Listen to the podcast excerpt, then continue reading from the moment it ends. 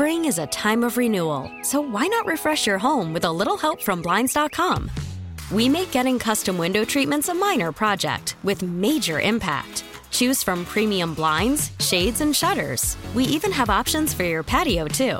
Blinds dot com invented a better way to shop for custom window treatments. There's no pushy salespeople in your home or inflated showroom prices. Our design experts can help you find the perfect window treatments on your schedule. We'll even send free samples directly to you.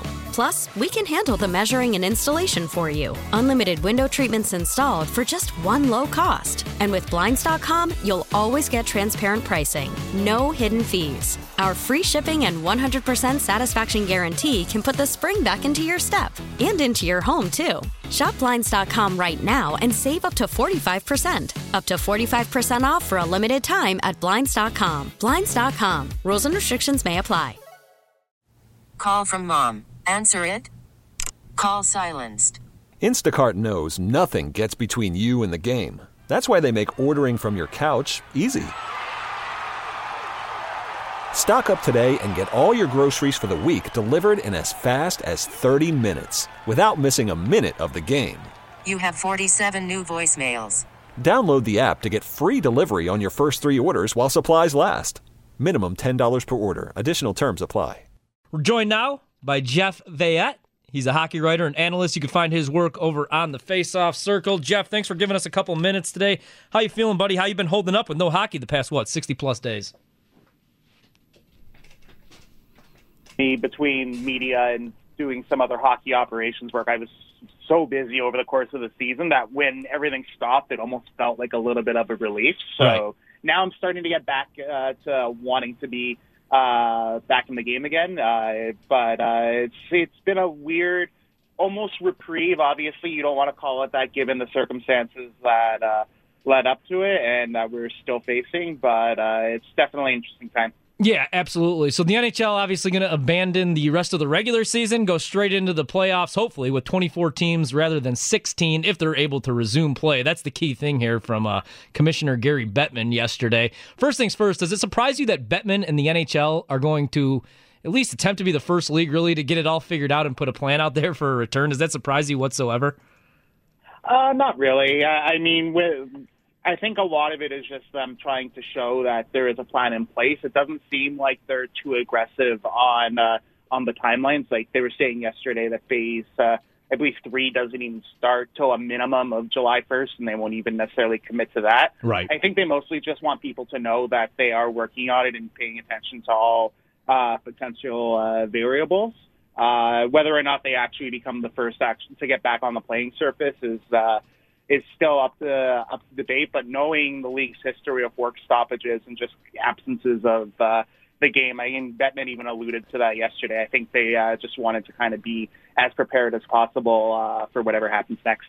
Yeah, I mean, these all sound like great plans, like Major League Baseball coming back and playing eighty-two games, the N H L coming back, you know, and playing in these bubbles and having a full N F L season. But I think the key thing that we aren't really talking about are the players on board. Do you think the players will be on board with this plan for the N H L to come back?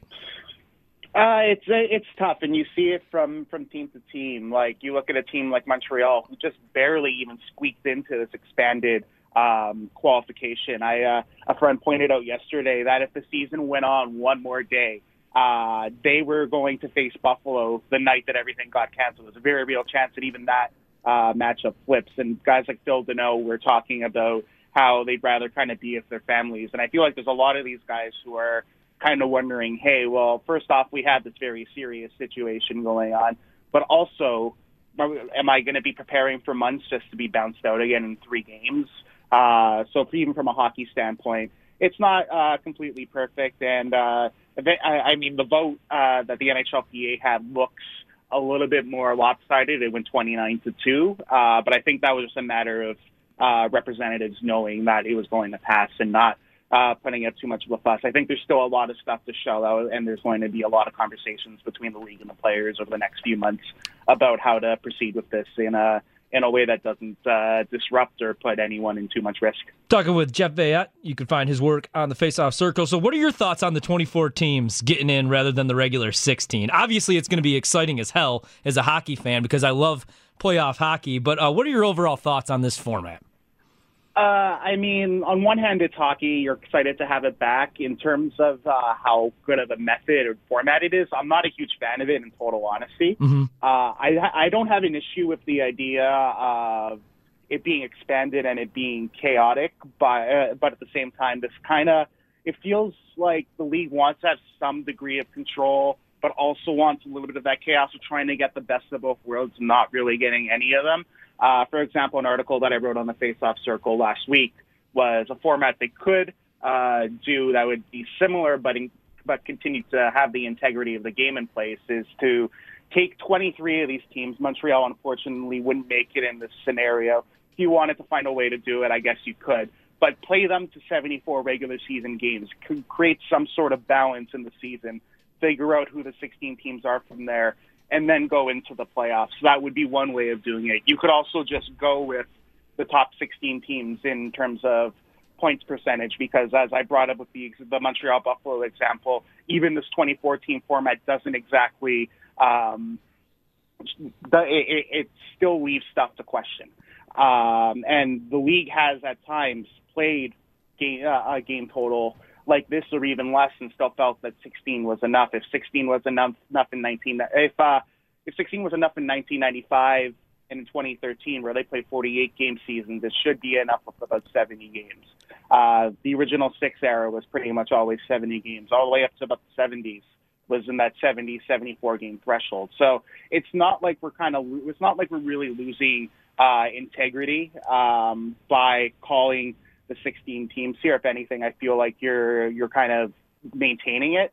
Um, the issue here too is now uh, with the way the draft lottery format works. So this whole scenario almost benefits the mediocre teams more than anybody else. Right. The top teams who aren't in the play-ins uh, can win the Stanley Cup, but they have no chance in the draft lottery. The bottom teams can't win the Stanley Cup, but they have a chance in the draft lottery. If you're in the middle, you have a you have a crack at the cup. You, if you, and if you bail out in the first round, you you also have a chance to double dip and go go for that lottery pick as well, if if the lottery uh, dictates that. Um, so for me, especially in a sport that's already uh, the most luck driven of the big North American sports, um, it, it's already uh, a weighted coin toss almost come playoff time. To add even more randomness to it, while also trying to give off the idea of we have control over the situation, mm-hmm. It just doesn't feel like the like a proper uh, format in that regard. You're not getting enough of the integrity. You're not getting enough of the chaos. But going back to the original point, it's hockey. It's stuff that's back on T V. You get to see your favorite players again. So I think at the end of the day, um, the fan bases aren't going to mind. But I don't know if it was necessarily the uh, the most sensible Uh, format to go with from a hockey perspective. Yeah, that's what I wanted to talk to you about, because who benefits the most? Because you look at the top teams that played the regular season the right way, and then you look at the bottom teams, you know, with the new draft format. But I'm like, I'm thinking, does this benefit a team like, for example, the Chicago Blackhawks, who have, you know, a top goalie in Corey Crawford, who could get hot, and they have some talent still. So if they get hot at the right time, they could win, end up winning. I mean, I don't know if we were even going to call it the Stanley Cup final at this point, but they could end up winning the cup when, I mean, they were brutal this season. They were awful. Yeah, exactly. Exactly. Uh, they, I think they have seventy-two points. The odds of yeah. them getting to that final wild card spot were so astronomically slim. They were already a two, three percent shot of making the playoffs. Where all of a sudden you have teams like Pittsburgh, for example, mm-hmm. who eighty, eighty-six point season, forty wins, uh, plus twenty-eight goal difference, and they're going to have to go in against a Montreal team that's won nineteen games in regulation. Uh, that, they're just barely clinging on to a five hundred record. If, if you lose that play-in, which is definitely possible, that, that doesn't really seem too fair to me. A team teams that have no shot at this. Now, it's a little bit better that they've gone the, the conference route, uh, because at first there was talks that they would be doing this as top six in each division rather than uh, rather than going with the conferences. And that would have put even worse teams into this. Like, they, for a while, it looked like we may have even seen teams like Buffalo and Anaheim uh, getting into spots. So, yeah, it technically could have been uh, a little bit worse, but it just seems like there's too much reward given to these teams that are just on the cusp of making the playoffs. Uh, it, it, it values mediocrity. It values being in the middle. Um, like, I'm all for parity, and I like the idea of anybody really having a shot, but I don't think we need to push too hard uh, for those teams to get benefit. It almost punishes you for being good. Exactly, and that's what I'm thinking when you see teams like Chicago, a big market where they love hockey. I'm like, okay, I see what you guys are trying to do here. But, you know, we keep talking. I, I love postseason hockey. I mean, I love postseason hockey. Probably, I, I think it's the best postseason. I mean, they just get the playoffs right. Now, we've seen sports without fans in attendance. We're seeing U F C, no fans in attendance. NASCAR's coming back. Well, what's postseason hockey going to look like without fans, like with empty arenas? That's what I'm wondering about the product of, you know, what it would really look like, because, I mean, postseason hockey, I don't sit down the entire time, even if I'm just at home watching the game on T V. What's that going to look like with nobody in attendance, though?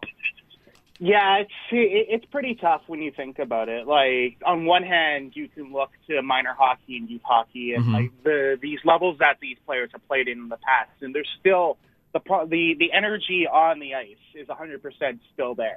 Um, the, the, these guys have a championship that they're trying to win. Uh, they're not thinking about, um, the, the crowd and the broadcast presentation and all that in the moment. They're there to play the game. So I think the on-ice product, uh, maintain, uh, is maintained. Now, from a fan's perspective, watching it, uh, on television, yeah, it's going to be different. I was watching, uh, the, uh, Bundesliga, uh, games that were on T V up here in Canada yesterday. Yep. Um, there's a lot of interest right now in Bayern Munich because they have uh, Alfonso Davies, who's a Canadian top prospect. So, yep, they won me money yesterday, too. That. Yep. Nice. Um, yeah, so, so, yeah, watching that and kind of not getting that fan experience, like, it's kind of nice if you're, like, a hardcore person into the game that kind of wants to hear some of the conversation, but it doesn't give you that, that all-in immersiveness and, and energy. And uh, on the other side, there was a tweet that I posted a few days ago of uh, P K Subban's goal in twenty fourteen against Boston in the playoffs, where you just hear the Montreal fans are losing their minds the second he touches the puck to start the breakaway. Like, the goal isn't even in yet, right, and it's already a rocking atmosphere. And it's like, how do you possibly replicate that in in, in something like this? You lose the theater of it. You may, you'll maintain the integrity of the game, but as a theatrical entertainment product, it's definitely going to take some getting used to. Absolutely. Jeff, thanks for giving us a couple minutes, man. I hope to talk again soon, and I hope we'll be talking about some postseason hockey and not uh, more proposed plans for sports to come back.